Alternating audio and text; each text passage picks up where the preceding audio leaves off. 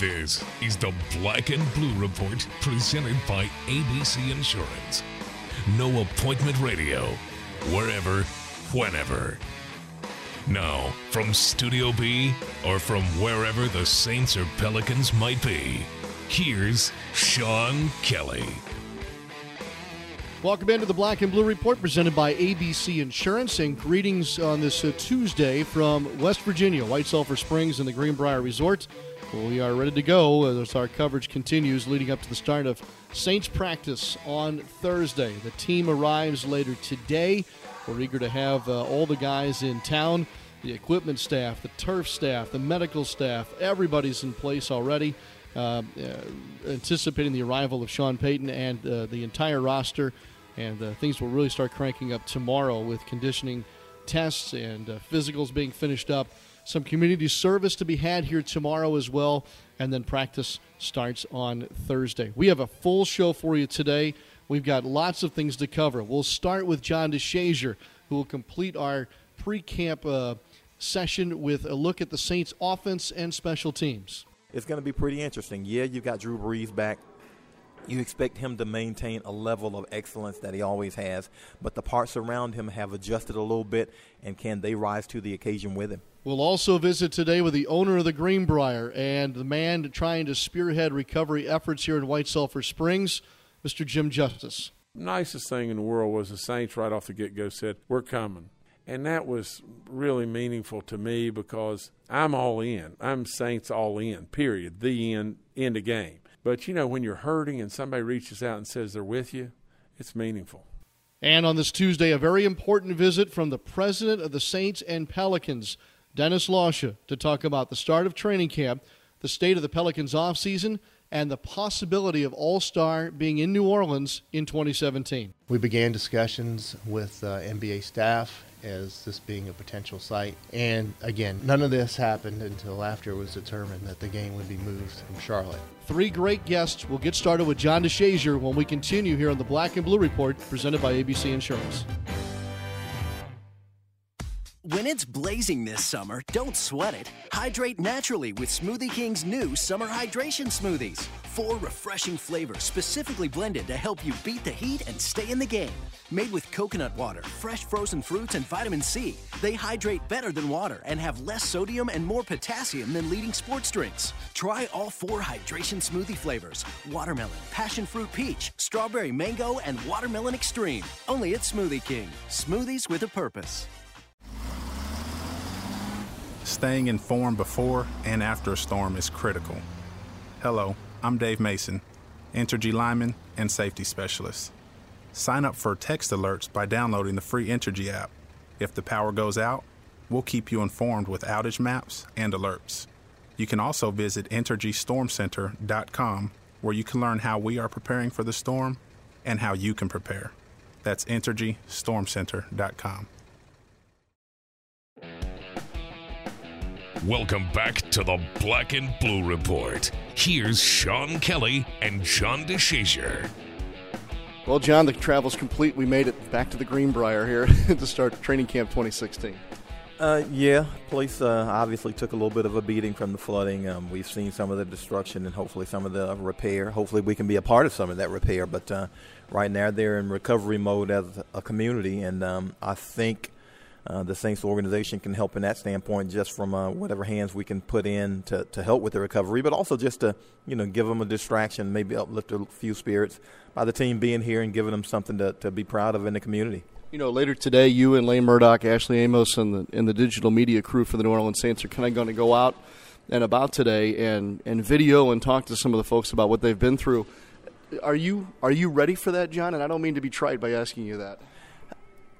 I don't think you're ever ready for it. I think we have more experience with it than most people because we've been through that kind of thing in New Orleans. So, you know, we will understand, I think, or we will sympathize more with what they're going through. So, from that standpoint, I think we'll have a better understanding and a little bit more sympathy. But, you know, you never want to get to the point where you're accustomed to people going through uh, difficult times uh, because to me that means you're just a little bit callous and, and you're really not – not sensitive enough to the situation. And this is a situation where if nobody else in the world can be sensitive to, New Orleanians can be sensitive to because we understand exactly what's going on. So it's one of those assignments where you know, it's kind of necessary. I'm not necessarily looking forward to it, to be honest with you, because, you know, you see a lot of hurt and a lot of anger and a lot of pain. And, you know, it, it kind of helps or, or makes you relive some of the memories we had in New Orleans. And, and you know, let's, let's face it, you know, Hurricane Katrina is one of those things that we kind of want to remember, but not really remember. so, from that standpoint, um, you know, I think we're as ready as anybody can be. But that being said, I don't think we're ready football team arrives later today. They're going to spend some time in the community tomorrow before starting that full practice on Thursday. All right, we have to complete our uh, kind of our camp preview here. Yesterday we talked about the Saints defense. Today we need to kind of put forth some storylines regarding the Saints offense and maybe a special teams storyline or two. So let's start with the offensive side of the football and and and while it would seem John on most seasons to be somewhat of a broken record because number 9 is there um, there are a lot of intriguing storylines this year on the Saints offense. Well, nine gives you that consistency, so you know what you're going to get out of Drew Brees. But you know now for the first time he's missing two huge chunks of of, of comfort that he's accustomed to having. Marques Colston, the all-time leading receiver in franchise history, although his play had declined, obviously, uh, he had some physical problems down the stretch. Uh, Marques Colston was one of those security blankets. Brandin Cook stepped in last year as the number one receiver. Willie Snead was a very capable number two. Brandon Coleman's going to have to be a good number three, and Mike Thomas, I think, is ready to play. I mean, he he looks the part. He looks ready. Uh, can R.J. Harris break through at receiver? So they've got a couple question marks there. Not huge, but you know when you're missing a guy like Marques Colston, that's huge. Now, does some of that fall to Coby Fleener at tight end, who's a huge target and a guy that they pursued in free agency that they love the potential.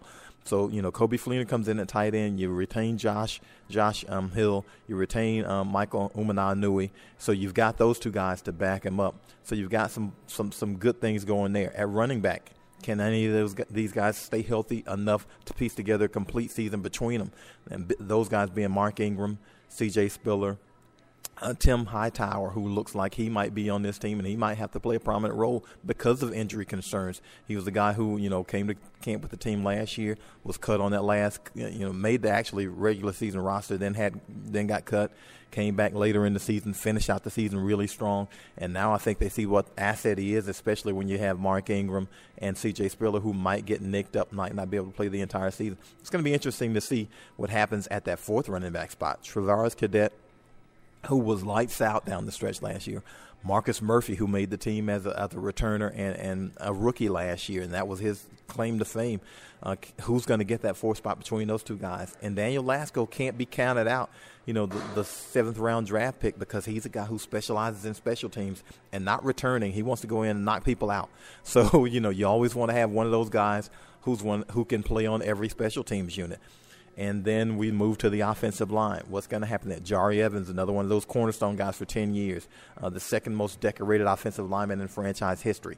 He's gone. Is he? He, he might, and, and that's it. Maybe he's not because maybe he's taking this time to kind of you know get his body back together because that was his problem. You know, he got nicked up. But if he's gone, then Andrus Peat steps in at right guard. Can he handle those duties? We think he can, but can he for real? Senio Kelemete met, steps in at left guard as a full time starter for the first time in his NFL career. Can he handle that? Is Zach Strief going to be able to hold up at right tackle for the entire season? Because we know the last couple of years he's been a little bit nicked up. When he's played, he's played well, and they believe he can hold it down. But is he going to be nicked up? Terron Armstead begins this offseason, begins his training camp on the on the PUP list. Maybe it's a soft tissue injury. We're not exactly sure what it is, but how soon can he get back? We know he's a top level, obviously left tackle. But the sooner he gets back, obviously, the better because these guys have to build that cohesion. They built some during the offseason, but there's nothing like getting the cohesion together when you're playing against the New England Patriots in that um, dual practice and the Houston Texans in that dual practice. And out here in some live action with some pads on as opposed to going through OTAs and mini camp where you know you really can't get a good feel for what guys can do. We'll get a better feel for what those guys can do out here. So it's going to be pretty interesting. Yeah, you've got Drew Brees back. You expect him to maintain a level of excellence that he always has, but the parts around him have adjusted a little bit, and can they rise to the occasion with him? How big is this preseason slash training camp for Garrett Grayson, who was a third round pick at quarterback by the Saints a year ago? I would. I think I could go so far as to say it might be a make or break. Um, they spent the third round pick on him. You want to see what you have. Um, Luke McCown was the backup quarterback last year. They, I'm sure they like nothing better than for Garrett Grayson to beat him out because that would certainly, you know, justify picking him in the third round and give you a sense of maybe this is the guy for the future because you've got to find this thing out in a hurry. I know Drew Brees says he wants to play till he's 40 or 45 or whatever. Let's just say this and let's be real. Father Time's undefeated.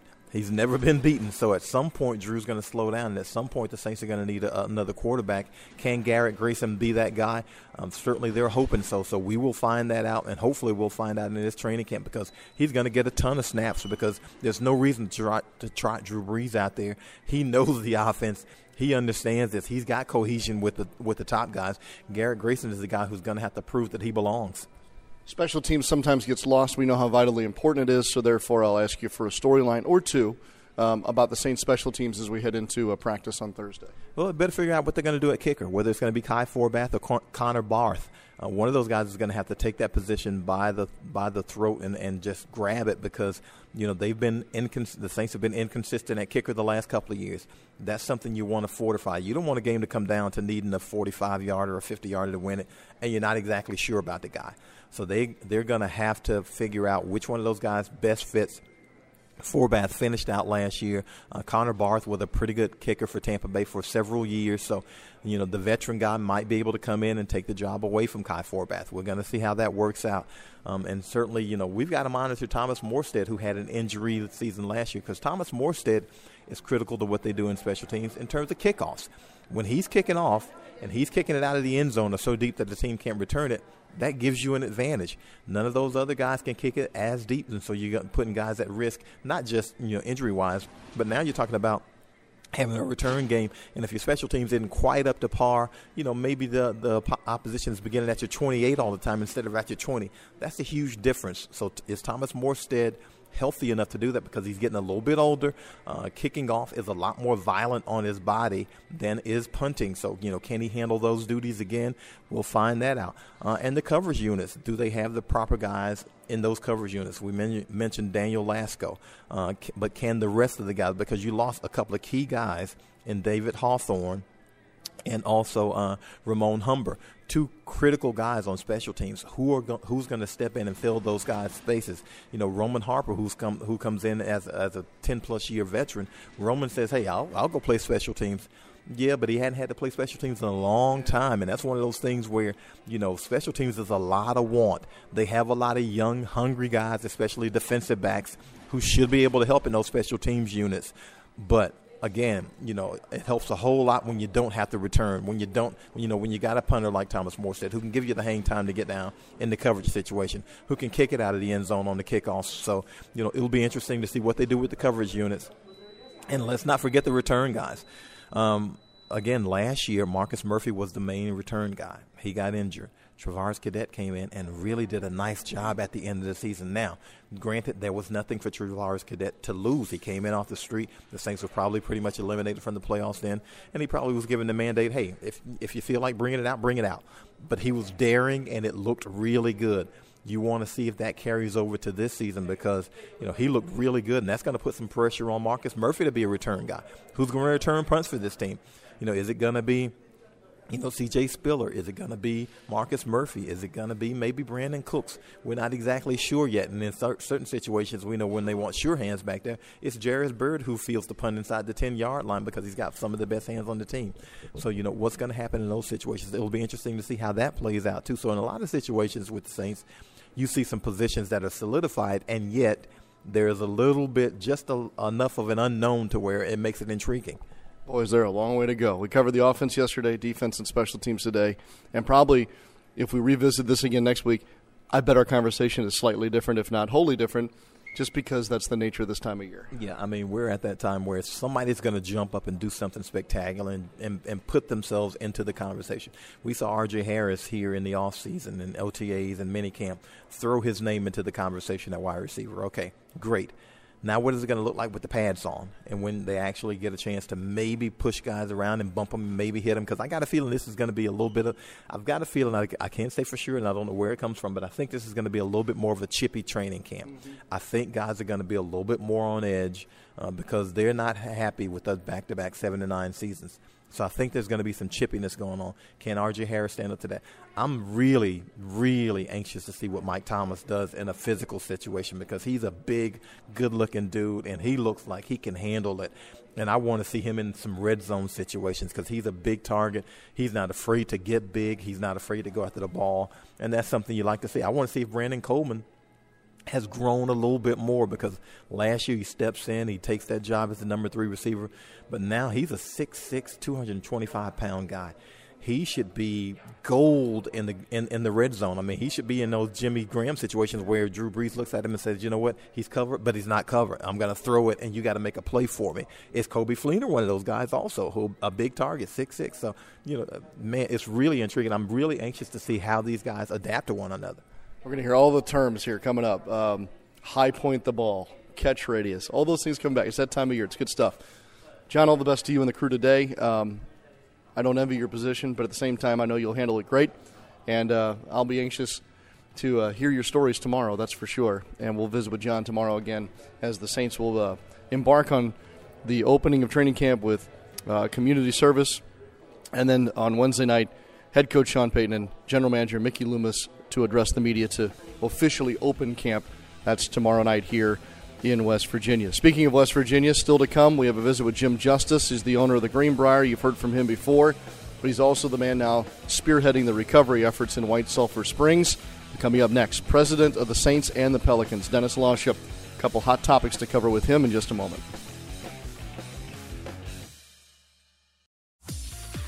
Gatorade, for athletes who move the game forward, we're creating the fuel to do the same. Innovating beyond hydration to create the future of sports fuel. Fueling today, fueling the future.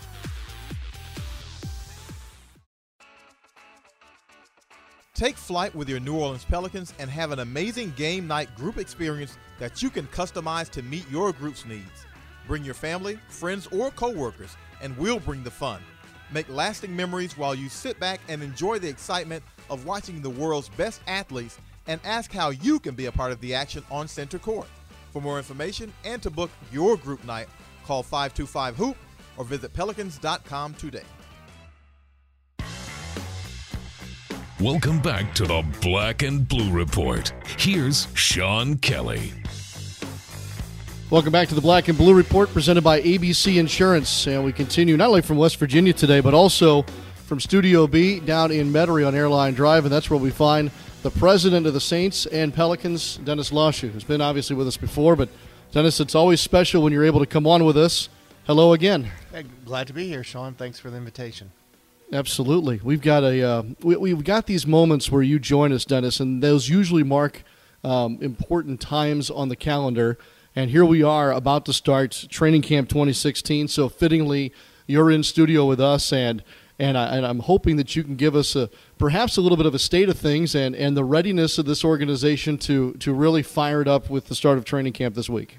Well, you know, this time of the year is always a very special time. Everyone's very um, excited about the start of season. Everyone's very optimistic. Um, you know, it's uh, you know most of the coaches and players have had some time off and, and they're just um, you know snapping at the bit to want to come back to work. And uh, you know as we speak uh, you know it's things are bustling around here. And um, and that's that you know that's that's what makes it a lot of fun. Um, there's a like I said a lot of optimism with the players. Um, you know they had a, a very tough and hard um, um, off season of, of, working very hard. I know all the uh, OTAs and all the workouts um, were, were not only well attended. I think uh, no one missed any time, which is which is absolutely um, fabulous and a, and, and a reflection of how committed um, the players and staff and coaches and, and everyone is. So, um, you know, the the so the domino uh, basically falls today, and you know, once the dominoes start to fall, you can't stop it, and um, hopefully, you know, it ends uh, in the in the Super Bowl um, victory. But um, you know, like I said, it's uh, the domino falls today, and you strap yourself in and and, uh, and you give it your all, and um, it's a lot of fun. Dennis, what have what have you observed, or what is what has impressed upon you, perhaps as a thought to getting away from the back-to-back seven and nine seasons? Are you optimistic about anything in particular? Um, I'm very optimistic. I mean, um, you know, it's uh, the same thing you you've heard all off season. I mean, we, we have a very um, potent offense, and we have improvement on defense, and um, you know, we're I'm you know real excited about that. Um, and um, like I said, I, I, think you know there's been some coach, there's some changes that uh, we've seen in player personnel, some changes we've seen on the coaching side and of course, um, what most people don't say, see is some changes on the on the staff side and scouting and, and whatnot. And uh, you know, I think it's all um, uh, the right formula um, for you know a winning a winning team and a winning organization. So I'm excited about that. There seems to be a different feeling around the building, um, and I don't know if that's a chip on the shoulder or, as you mentioned, a culture change in itself. Uh, would you would you agree with that? And, and does that then um, does that then cross over to the business side of the operation too?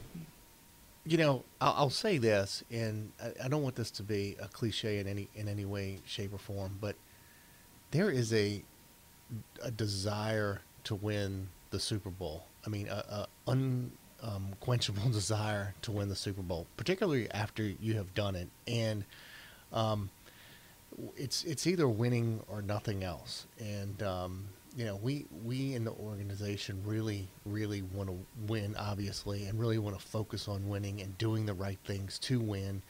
And um, you know, I mean, that, you, you focus on that, and at the end of the day, that's the ultimate goal, and we talk about that, and you never want to lose sight of that's what the goal is for both organizations. And um, yes, it does translate to the to the uh, business operations. Um, you know, we want to do everything that we can to support a winning organization on the business side, and then you know we want to do everything we can to have our own wins. Um, you know whether that be customer service or ticket service or sponsor service or you know whatever it may be, um, we want to have our wins there. So. Dennis Lauscha with us here on the uh, Black and Blue Report. Dennis, what's what is the celebration of 50 years of Saints football going to be like for this season? Well, it's very exciting, and uh, it's particularly exciting for me just because you know being a local who grew up here and and really um, rehashing some of the memories um, have been have been a lot of fun in this off season. And and so um, uh, together with our digital department and, and and and sponsorship department and marketing department and many many many others throughout the organization um, you know we have been um, somewhat reliving the past and, and wanting to relive uh, those special moments um, with the fans as well. And uh, we have a number of things that are set up uh, for the fans to participate in over the next couple months to reflect on our 50 years. And I, I think it's going to be, I think it's going to be a lot of fun. And there's been a very renewed effort, I would say, in our organization. And, and Sean, I think you've seen this, particularly in your role, where we really have wanted to go back and, and embrace those within the, those players who were within the organization going back the last 50 years. And and that's twofold. I mean one um, we think it's important to remember our past. We think it's important to embrace those alumni. Um, but there's another reason for it too. Um, we we think if we can bring um, those alumni back under the tent, um, we can offer a better fan experience uh, to our our, our fans. Um, we think we can help the alumni. Um, you know, there's a lot of discussion this day and age about um, alumni health, and um, you know there are an enormous amount of programs that the NFL have out there, and we have to do our best to make sure that these alumni can participate in these programs, and and a lot of them are obviously health related. Um, some um, whether it's a, a physical health um, issue or whether it's a mental health issue or, or whether um, it's it's another topic. Um, we really want to, um, you know, participate with them and try and try to help them in uh, in any way that we can. Because at the end of the day, as has been said so many times, and certainly something I believe very strongly in, you know, they are the foundation of you know the success that we that we have today. And um, you know that those aren't just words; those are that's the truth, and, and we have to make sure we follow through on our actions in those areas. And so, um, again, it's been it's been a lot of fun talking to the alumni. It's been a lot of fun talking to our fans that have been here for many many years, particularly um, you know the fans that have had season tickets for 50 years. Um, I was just last weekend celebrating a dinner with someone who has been a 50 year season ticket holder, and uh, you know they were very proud of that fact and explained the story of you know why they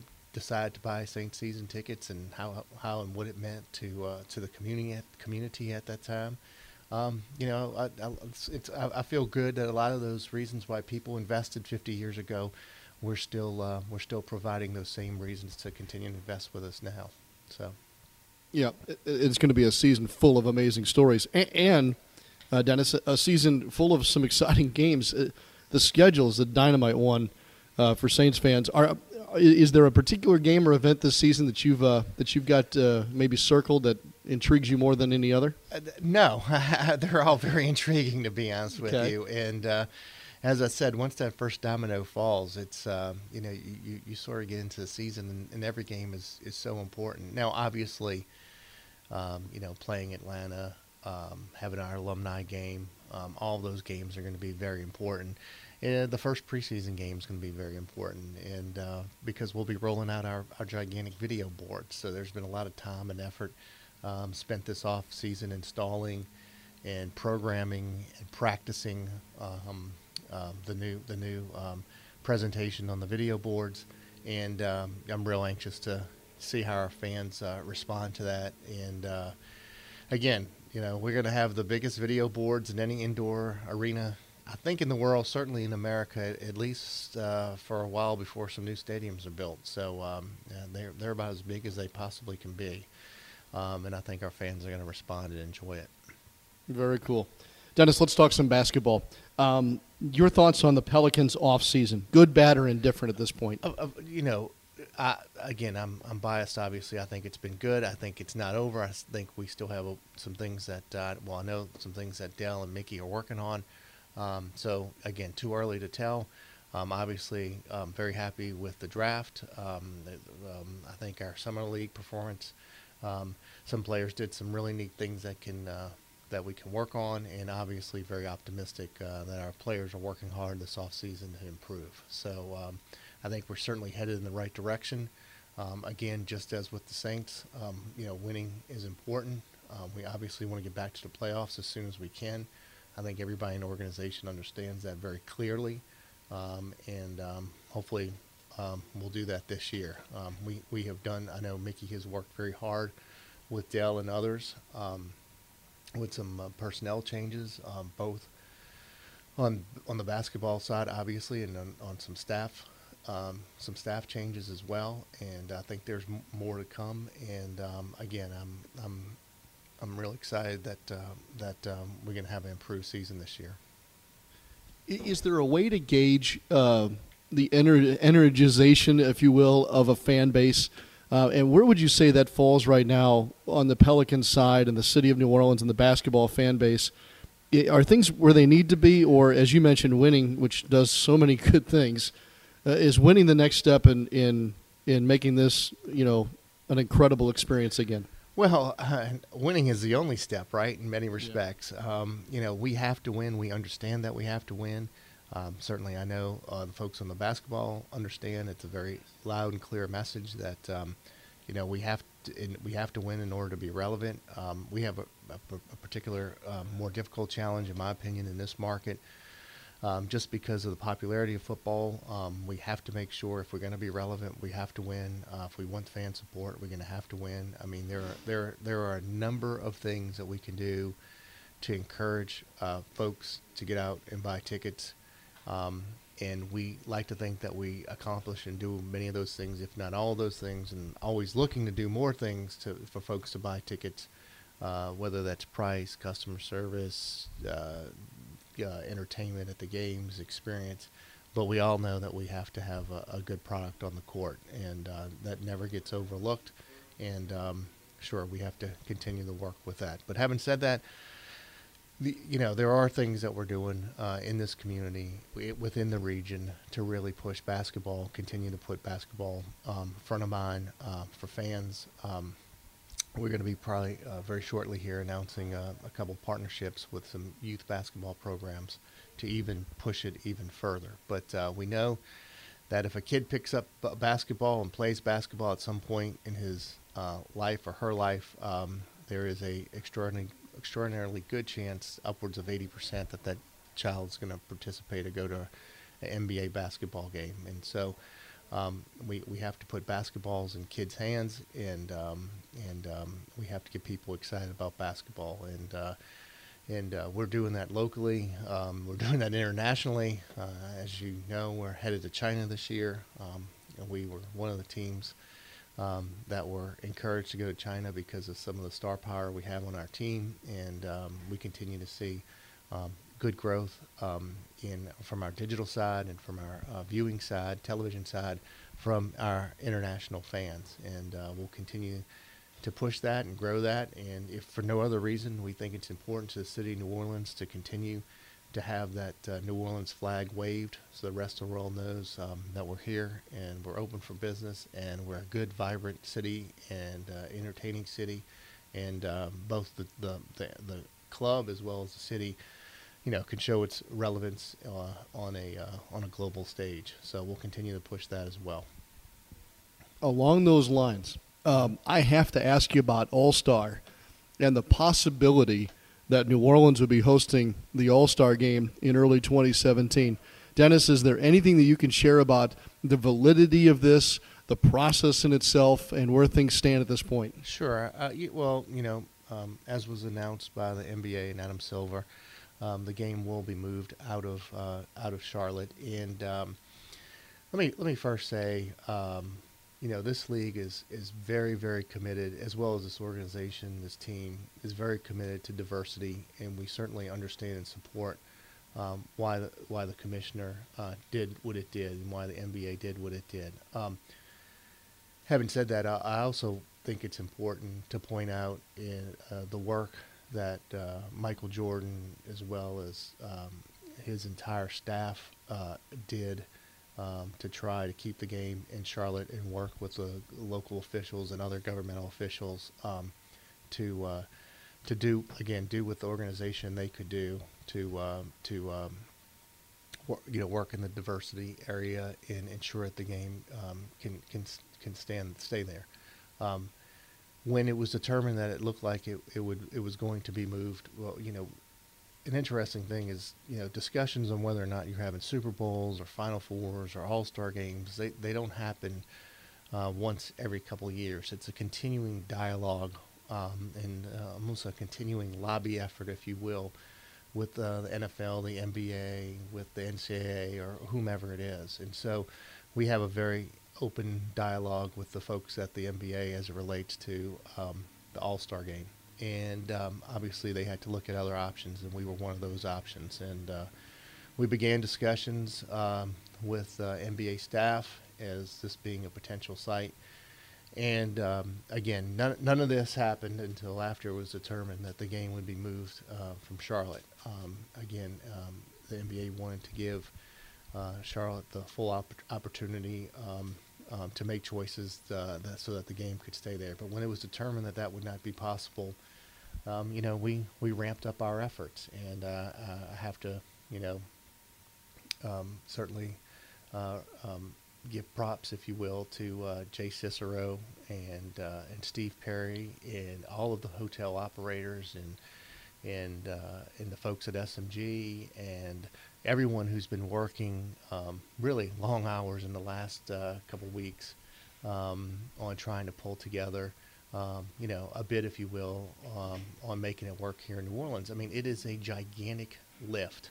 It is a gigantic responsibility to try to pull all of this stuff together in such a very short time, and to do it, you know, on on if you look at the calendar, um, we're talking about a time that's um, that's uh, right right near Mardi Gras. And so, um, and obviously conventions are booked, and obviously there are other things that are booked in the city.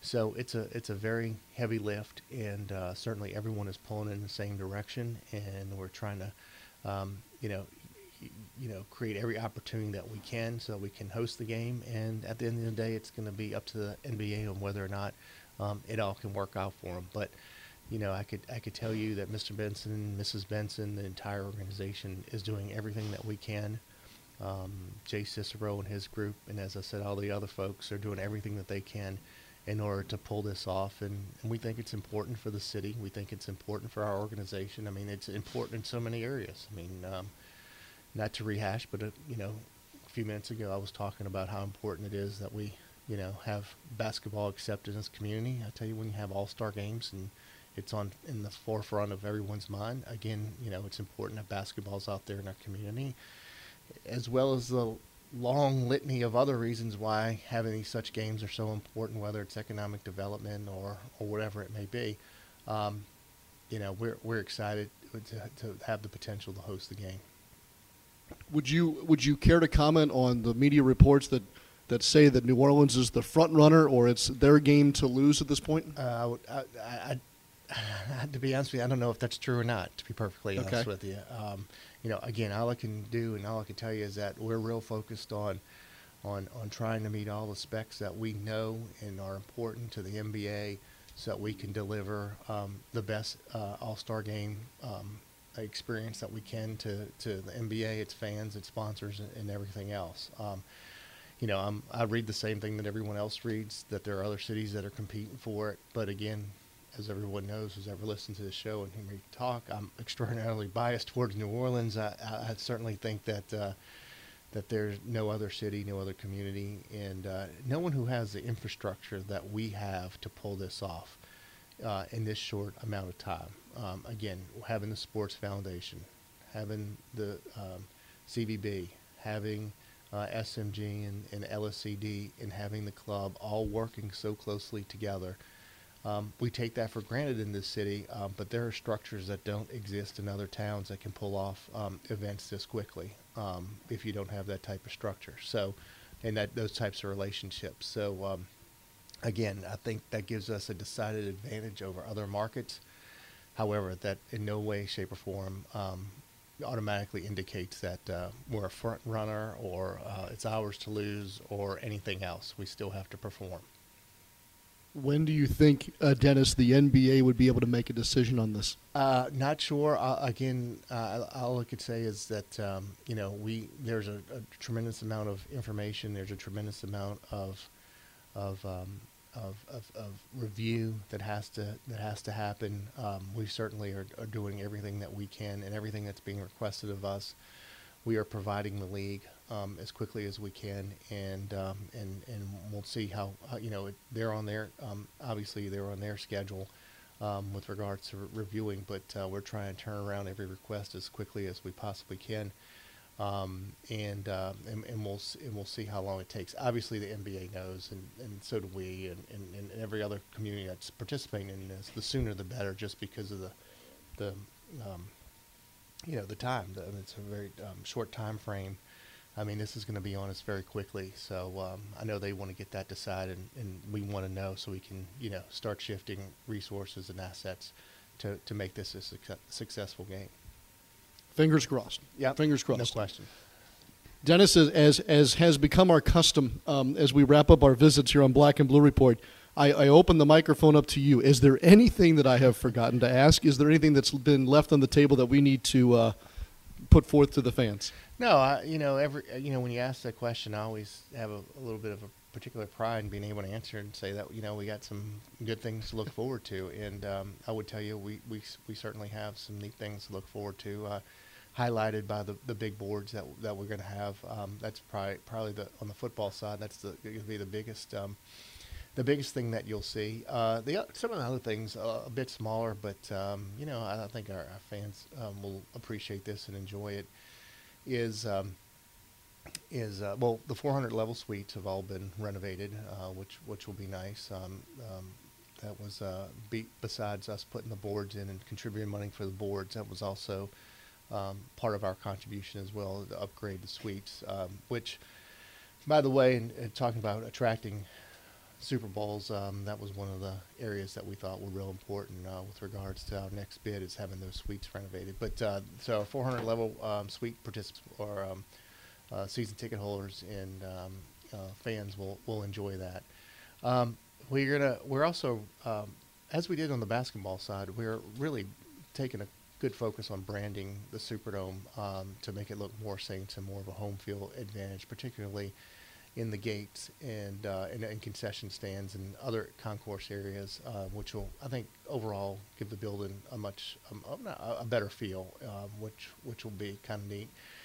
And the other thing, um, I just keep an eye out for some of these 50th anniversary um, uh, um, things we're doing. We uh, we have uh, we have a couple. It's too early to announce, but there there there are three big events that uh, that I think are going to important. Uh, one's going to highlight uh, the the day we got the team and uh, where we were when we did that. Another's going to highlight hopefully where the first game was played, and then and then lastly, one's going to really highlight um, our, our, fans that have been with us for season ticket holders that have been with us for 50 years and um, um, those three events will be announced um, shortly, but uh, they're they're going to be a lot of fun. On the basketball side, um, uh, you know, I would I would tell you we're continuing to um, brand the building, make upgrades where we see uh, fit, and um, uh, we're working right now on a on a um, on a uh, plan to highlight all the high school basketball programs in the state in the arena uh, by hanging um, all the high school jerseys. And uh, we're trying to find a place to do that. We think that would be really neat. Um, so we can, like I said, highlight all the basketball programs uh, in one place. And um, I'm not sure if that's been done and really focus on the, the teams that have won the championships, um, you know, each year.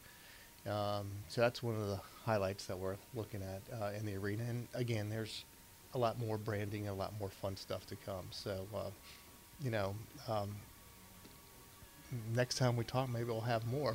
But but that that's where we stand right now. It's always an enjoyable visit. It's always an enlightening visit, and uh, it never ceases to amaze me, Dennis, how many things we end up talking about. So, thank Yeah. you as always, and enjoy the start of training camp at the very start here. Oh, thank you. I'll see you in West Virginia in a couple days. Perfect. Right. There he is. Talk to you President of the uh, Pelicans and the Saints, Dennis Lauscha, with us here on the Black and Blue Report. We'll continue here from the Greenbrier right after this.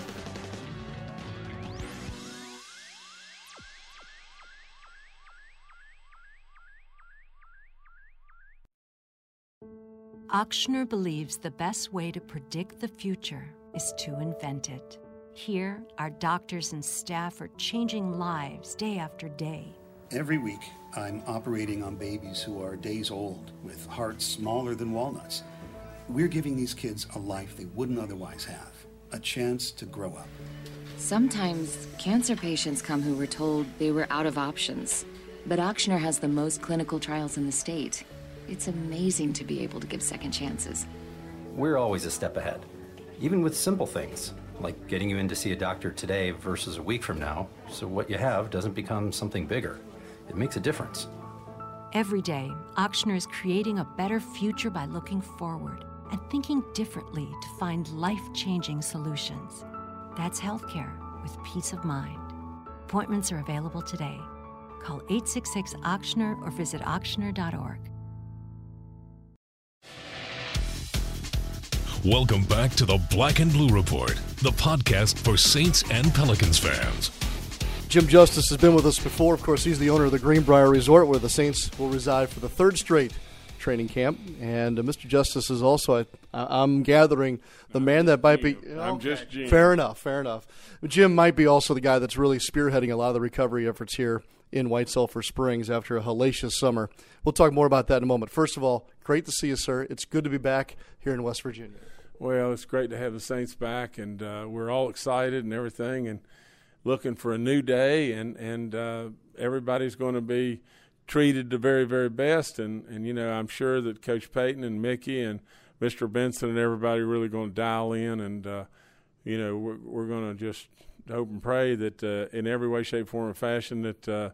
The team is remains healthy and, and, and is prosperous in the days to come. Hope springs eternal for all NFL teams this time of year, so I'm with you on that. You know, maybe it's because I'm getting older, but it seems like time flies. It's hard to believe for me that we're starting our third camp here.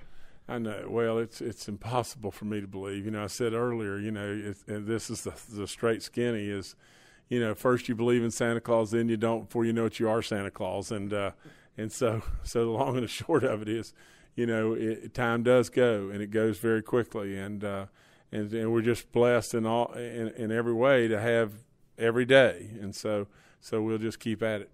As far as the facility goes, it, over these three years now, since you put the vision forth and built the place, has the has the facility and what it's become lined up with what you thought it may be a couple years into its into its existence? Well, I think so. I mean, you know, we uh, we built the facility for the Saints. Uh, the facility is is terrific. I mean, that's all there is to it. It's got it's got great locker rooms. It's got great weight rooms and all that kind of stuff, and training rooms and meeting rooms and everything. The outdoor fields, the the natural turf fields are spectacular. I mean, you could actually go out on them and putt a golf ball, and uh, and so and and the artificial turf field is great too. So so uh, it, it's just exactly what the Saints or an NFL team needs from the standpoint of, you know, I'm a coach. I know a little bit about this stuff, and and what you need to be able to do is dial in and focus, really focus on what you're doing, improve, and really focus without distractions. And that facility is set all to itself. You know, this is not you know this is not going to be a circus with you know with people bothering them and everything else they're dialed into what they're doing, and that's and that's good.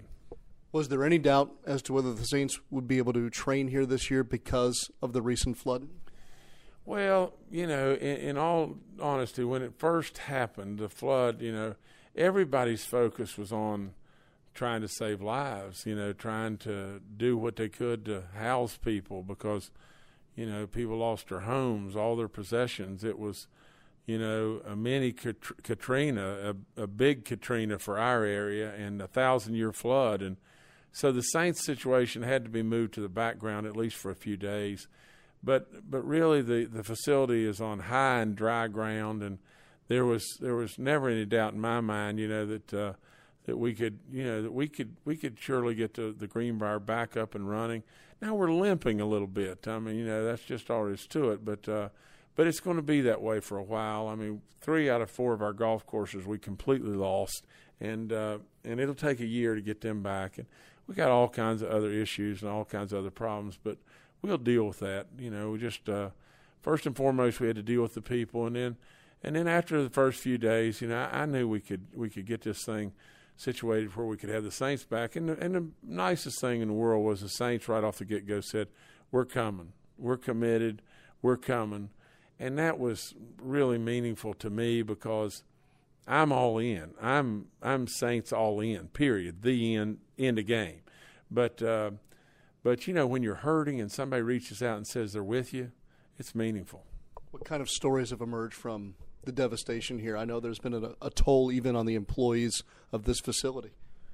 Well, it's an unbelievable toll, and you know I couldn't I couldn't magnify the toll anymore. But to just say this, there's a little beautiful 14 year old girl. Her name's Michaela Phillips, and we still can't find her. You know she's she's swept away in the water. I think her brother was trying to hold on to her, couldn't hold her.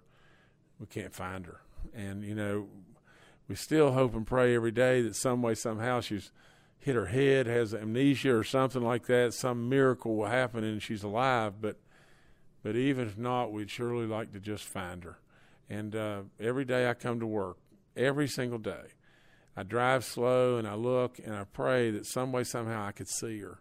You know, first and foremost, would love to find her alive, but secondly, if I could just see her and just walk over and take my coat if she has passed and put it over and then just wait for help. But uh, but I, from the it just kills me. It just plain kills me. And uh, and so there's there's story after story after story like that. And the people of the area and West Virginians are res- resilient and they're good people. They're loving people. They're appreciative people, and we'll be okay. You know, uh, but it's to, you know, it's it's always to be a scar, and we always should remember it. We'll we've started back and to have the people back here and have have them back at work is really important. And uh, and and the recovery process has started, and we'll be okay. It's interesting. You and I have visited several times. You've always drawn a parallel to the people of Louisiana and the people of West Virginia, citing their similarities in toughness and generosity of heart and everything else, and then this happens. Um, I just I can't get over the conversations that we've had where you've drawn those parallels, and now they share a disastrous situation as well. Well, you know, it it, it is ironic. You know, that's to, to say the very least. And uh, but it, it there is so many parallels. You know that we've talked about, and now, you know, we're we're bound at the hip. You know, with one another, and so because we, we do share in a in a disaster of epic proportion, you know, not to the level of Katrina, you know, because we've we've lost twenty some lives and everything, and Katrina was it was magnified by the gazillions more than that, and uh, but at the same time, uh, for our neck of the woods, the biggest catastrophe that I have ever ever in, in, you know faced in any way. If folks listening to this, whether it be in Louisiana or anywhere else in this country, feel um, feel inspired to help, what's the best way, Jim? Well, they could go online and look at a thing that we established. And, you know, we did this before the golf tournament. The golf tournament was coming over the 4th of July. And I came up with this really neat idea. I said, yeah, I tell you what we'll do. We'll, we'll start this campaign and, and we'll call it Neighbors Loving Neighbors. And actually, I think even my wife said, you know, why don't you have everybody that's coming to the golf tournament bring a can of food? Because we got a lot of people in the state that are still really hurting and need employment and everything else. So we'll have everybody bring a can of food, and uh, and and we expected just under three hundred thousand to come to the golf tournament. And so it was a big deal. You know, we thought we'll build a giant mountain of cans of food in the front lobby of the hotel and everything, and everybody will celebrate that, and then we'll distribute it to the food banks, and then all of a sudden, boom, the flood ha- happens and everything.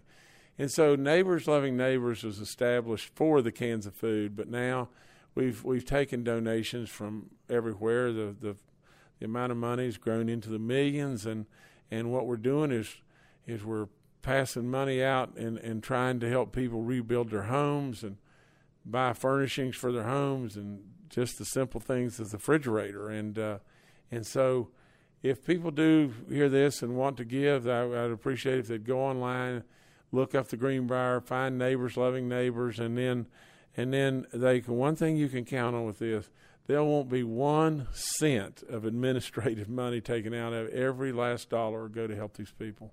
Good effort, absolutely. By the way, you're running for governor of this state.